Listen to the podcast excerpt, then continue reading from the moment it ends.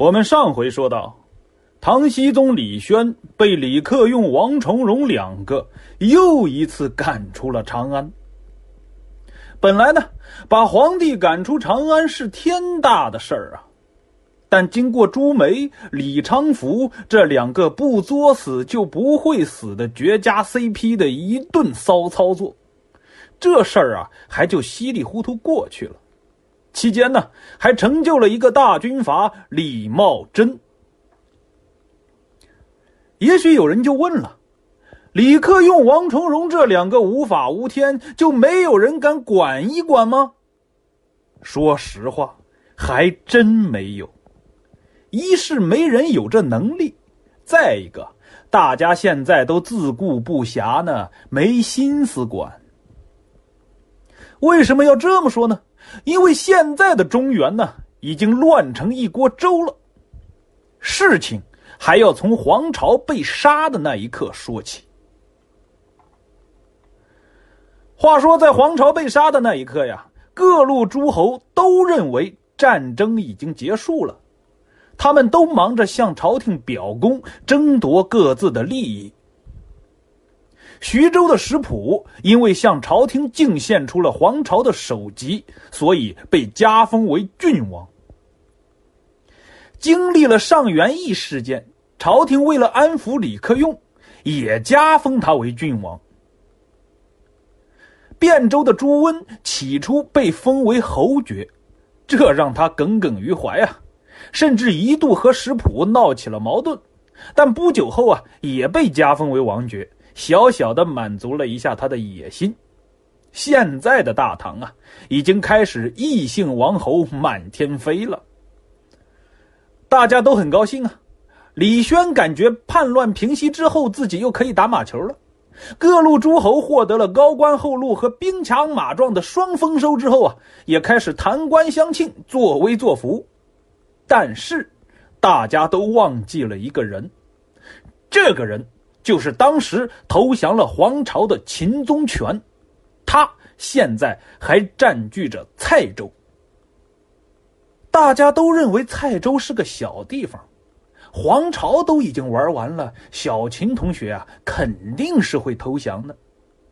但是不久之后啊，大家就明白自己错了，而且错的还很离谱。在黄巢被李克用追得满大街跑的时候，秦宗权也在考虑自己的出路。黄巢肯定是不用指望了，他已经是穷途末路。那朝廷怎么样呢？现在的朝廷又在哪里呢？唐僖宗李轩那时候还在回长安的路上。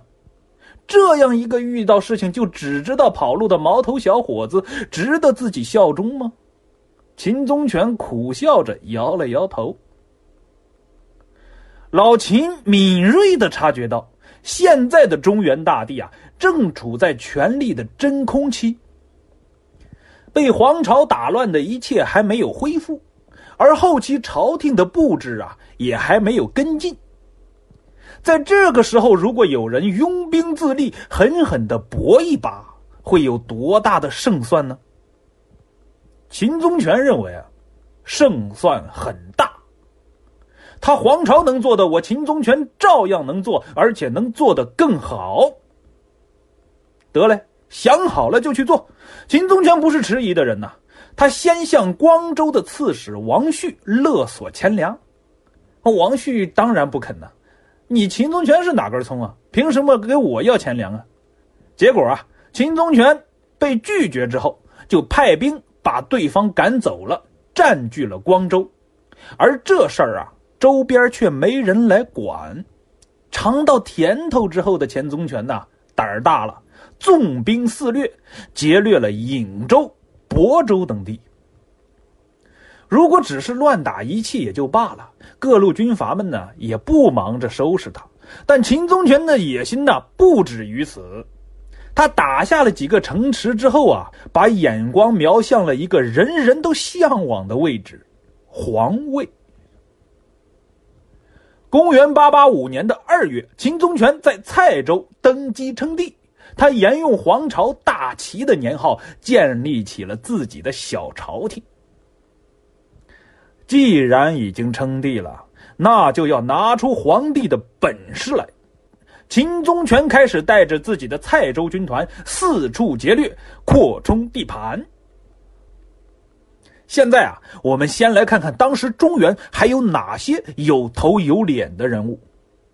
这里边，汴州的朱温肯定要算一个，河阳的诸葛爽之前还拦过李克用的路，实力也是很强悍的。许州有一个陆彦宏，陈州有一个赵抽。这些人实力都不弱，同时啊，洛阳还有一个李罕之，徐州还有一个石普，这些都是实力派。秦宗权划拉了一下这帮人啊，首先决定打洛阳。守洛阳的是大唐的东都留守啊，李罕之。李罕之感觉啊，洛阳城坚池厚，防守应该是没有问题的，所以啊，他凭借着雄城洛阳。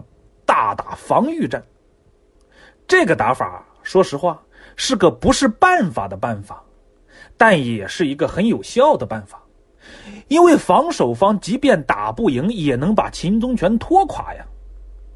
但是啊，事实证明，守城的李罕之先垮了。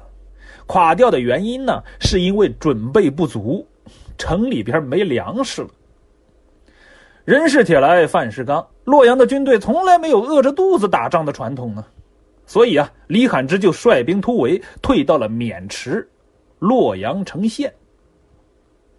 这就解决掉了一个对手。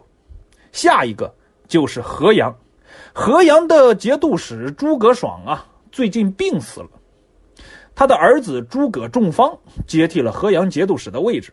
但小伙子啊太年轻，不能服众。河阳随即爆发了内乱。紧接着呀，秦宗权手下的大将孙儒带兵打了过来，诸葛中方出逃，河阳城陷，得又解决掉一个。下一个就轮到了许州，而许州之前是周吉的地盘，但周吉最近呢被外来的军阀陆彦宏给杀了。陆彦宏又是谁呢？他以前呢是杨复光的手下，统帅过中武八都中的义都。后来他带兵去迎接西宗皇帝李轩回京，趁机占据了兴元，自称为山南西道节度使。再后来啊，他和田令孜、王建等人闹矛盾，被排挤出了朝廷，占据了襄州，也就是现在的湖北襄阳。然而啊，在襄州屁股还没坐热呢，这时候啊，秦宗权就打过来了。陆彦宏又被赶出了襄州，跑到了许州攻打周吉。周吉无论是带兵打仗，还是玩阴谋诡计，都不是陆彦宏的对手，所以被对方打败后啊，杀掉了。陆彦宏占据许州后，取代周吉成了中武节度使。但是啊，他的好日子才刚刚开始，就要结束了。因为啊，秦宗权又盯上了许州。陆彦宏很恼火呀，他感觉自己被秦宗权针对了，这次啊不能再走了，再走也没地方去了呀，那就打呗。陆彦宏是很能打的呀，但是秦宗权更能打。许州城陷，陆彦宏被杀。我们说秦宗权这一通王八拳打下来，那真是效果非凡呐。前前后后把周边的实力派打得差不多了，这一通四处攻城略地下来啊，队伍进一步壮大。蔡州军团从当初的几万到十几万，最后发展到了几十万。这时候根本就不用打了。徐州的石普被吓坏了呀！他在和秦宗权打了一仗失败之后啊，就高挂免战牌，采用归西战术。躲到城里边不出来了，而现在的秦宗权就跟开了挂一样，指哪儿打哪儿，无往不胜。他在挫败了几大强敌后，又攻取了陕州，也就是现在的三门峡市；怀州现在的沁阳；孟州今孟县南；唐州现在的唐河；汝州现在的临汝；郑州等二十余州啊，成为中原地区实力最为强大的军团。我们说，如果秦宗权能够保持住这个势头啊，很可能成为皇朝第二，甚至比皇朝还要厉害。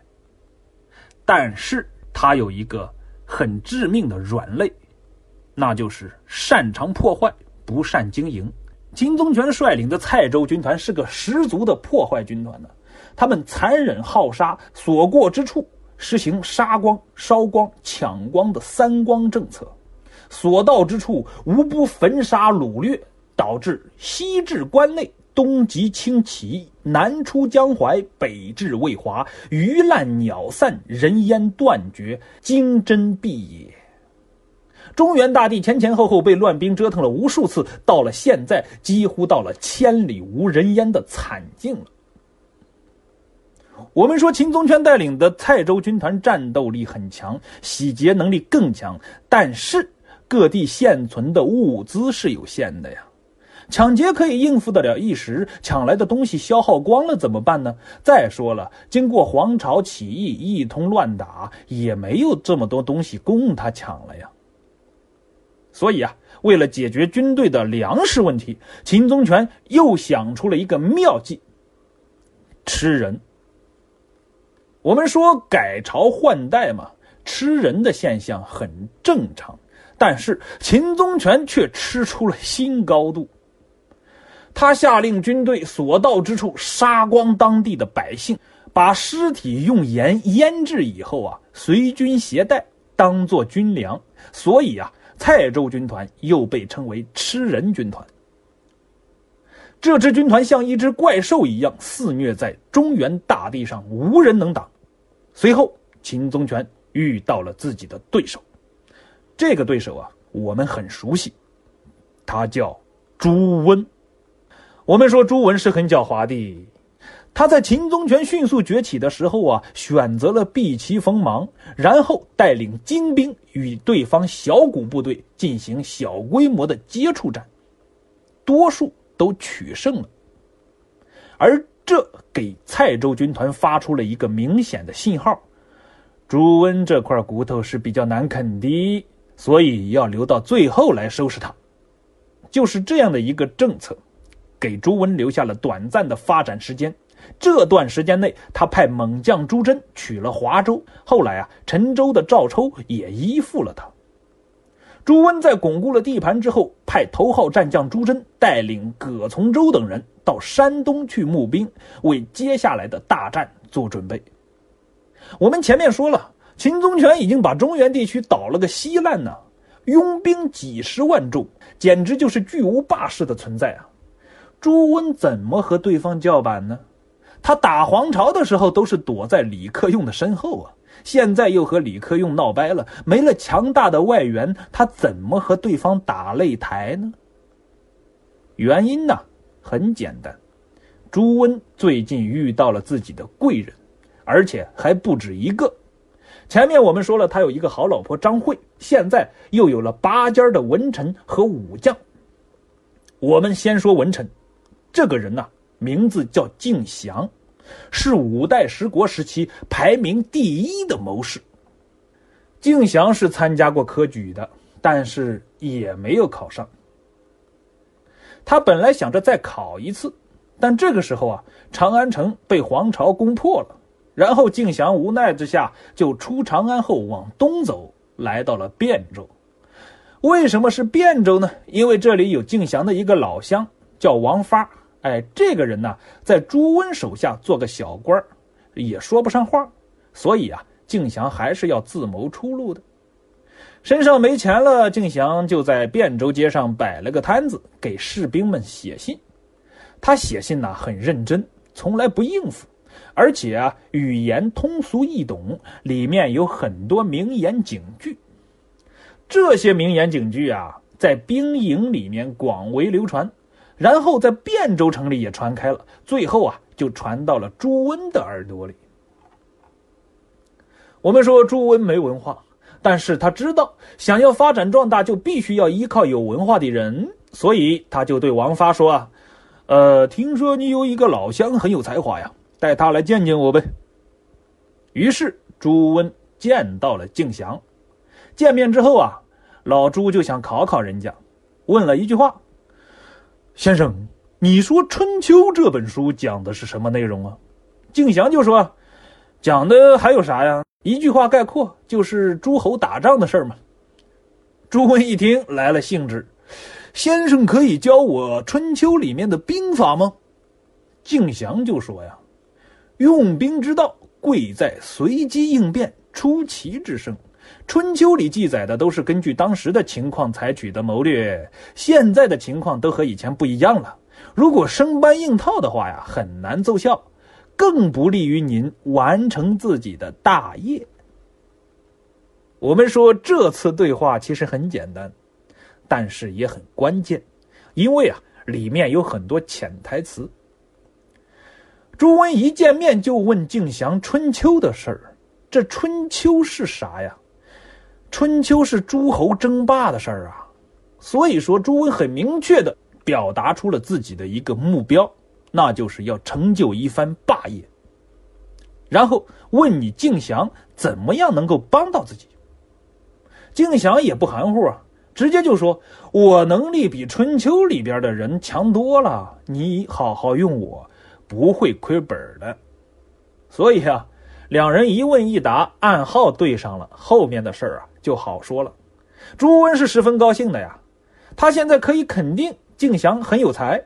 而且啊，还懂得随机应变，不是一个书呆子。朱温现在啊，身边最缺的就是这种人。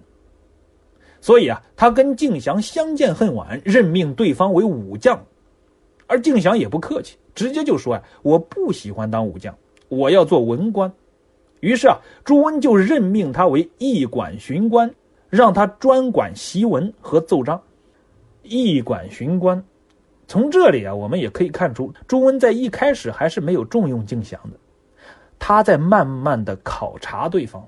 所幸啊，考察的时间并不长，因为敬翔在各方面的能力实在是太突出了。我们说能力突出的人有的是啊，朱温为什么终其一生都把敬翔作为最重要的谋士来对待呢？这就要从两个人的性格上来找原因了。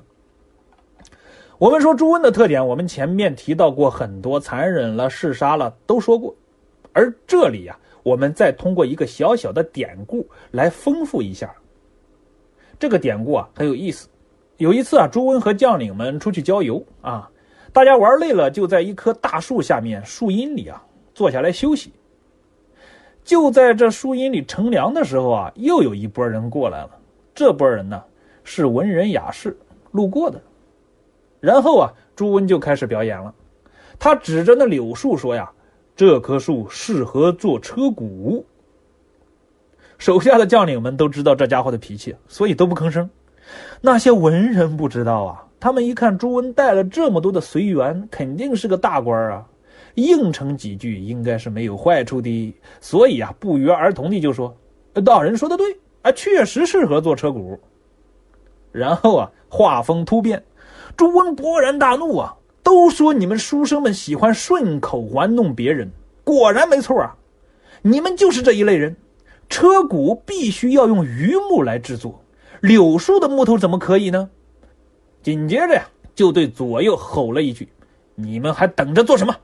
左右立马窜出来几十号大兵啊，把顺口奉承的这些文人全都拉出去打死了。我第一次看这个小故事的时候，感觉很不可思议。你朱温这是抽了哪门子风啊？是感觉树荫太小了，这些书生们占了太多地方呢，还是因为当天心情本来就不好，纯粹想要杀人出出气呢？总之啊，可以得出一个结论：朱温这个人呢，阴狠猜忌、残酷好杀，性情很难捉摸。这种人的谋士啊，不是一般人能够当的。而敬翔不是一般人，他有以下几个特点：第一，懂得察言观色。朱温这个人喜怒无常，手下大将们都琢磨不透他的心思，所以啊害怕他。敬翔不一样，他懂得用心眼去看人，说白了就是用内心去观察人。他能够通过自己细致的观察，捕捉到朱温表情细节的变化，进而揣摩到对方的心思。然后通过旁敲侧击、循循善诱的方法，引导朱温做出正确的决策。所以说，敬翔懂得以柔克刚，而朱温恰好就吃这一套。第二，懂得照顾领导的面子。敬翔从来不在人多的时候给朱温提意见，他习惯于啊在私下里给对方出谋划策，而且谦虚谨慎，从来不居功自傲。朱温手下的大将们很多啊都不知道敬翔扮演的真正角色，以为朱温做出的那些啊英明的决策啊都是朱温自己神机妙算、足智多谋，而不知道啊这些都是敬翔的功劳。看到没？很懂得照顾领导的面子。第三点，鞠躬尽瘁，以国为家。敬翔是十分敬业的呀，他把朱温的事业当成自家的事情来办，日以继夜，通宵达旦，废寝忘食。他经济、政治、军事一把抓，把一切都处理得井井有条啊。对此啊，他曾经说过一句话：“我只能在马上行军的时候，才能有机会休息一会儿啊。”原话是这样。昼夜不寐，自言为马上乃得休息。看到没？敬业能够敬业到这个程度，也真是难得呀。更重要的是，敬祥懂得劝谏的方式方法，注意照顾领导的面子和威信，而且还不居功自傲。这样的人才简直就是完美啊，容不得朱温不喜欢。因此啊，朱温对敬祥是礼敬有加的。终其一生都把敬祥视为肱骨之臣，临终的时候还向敬祥托付以后事，可见他对敬祥这个人的信任和重视程度。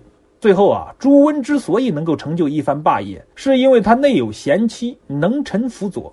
外有勇将征伐四方，而自己虽然有很多缺陷，但能够威慑住手下的一帮骄兵悍将，让人甘为驱驰。所以说，朱温的成功啊，是诸多因素集合的一个结果。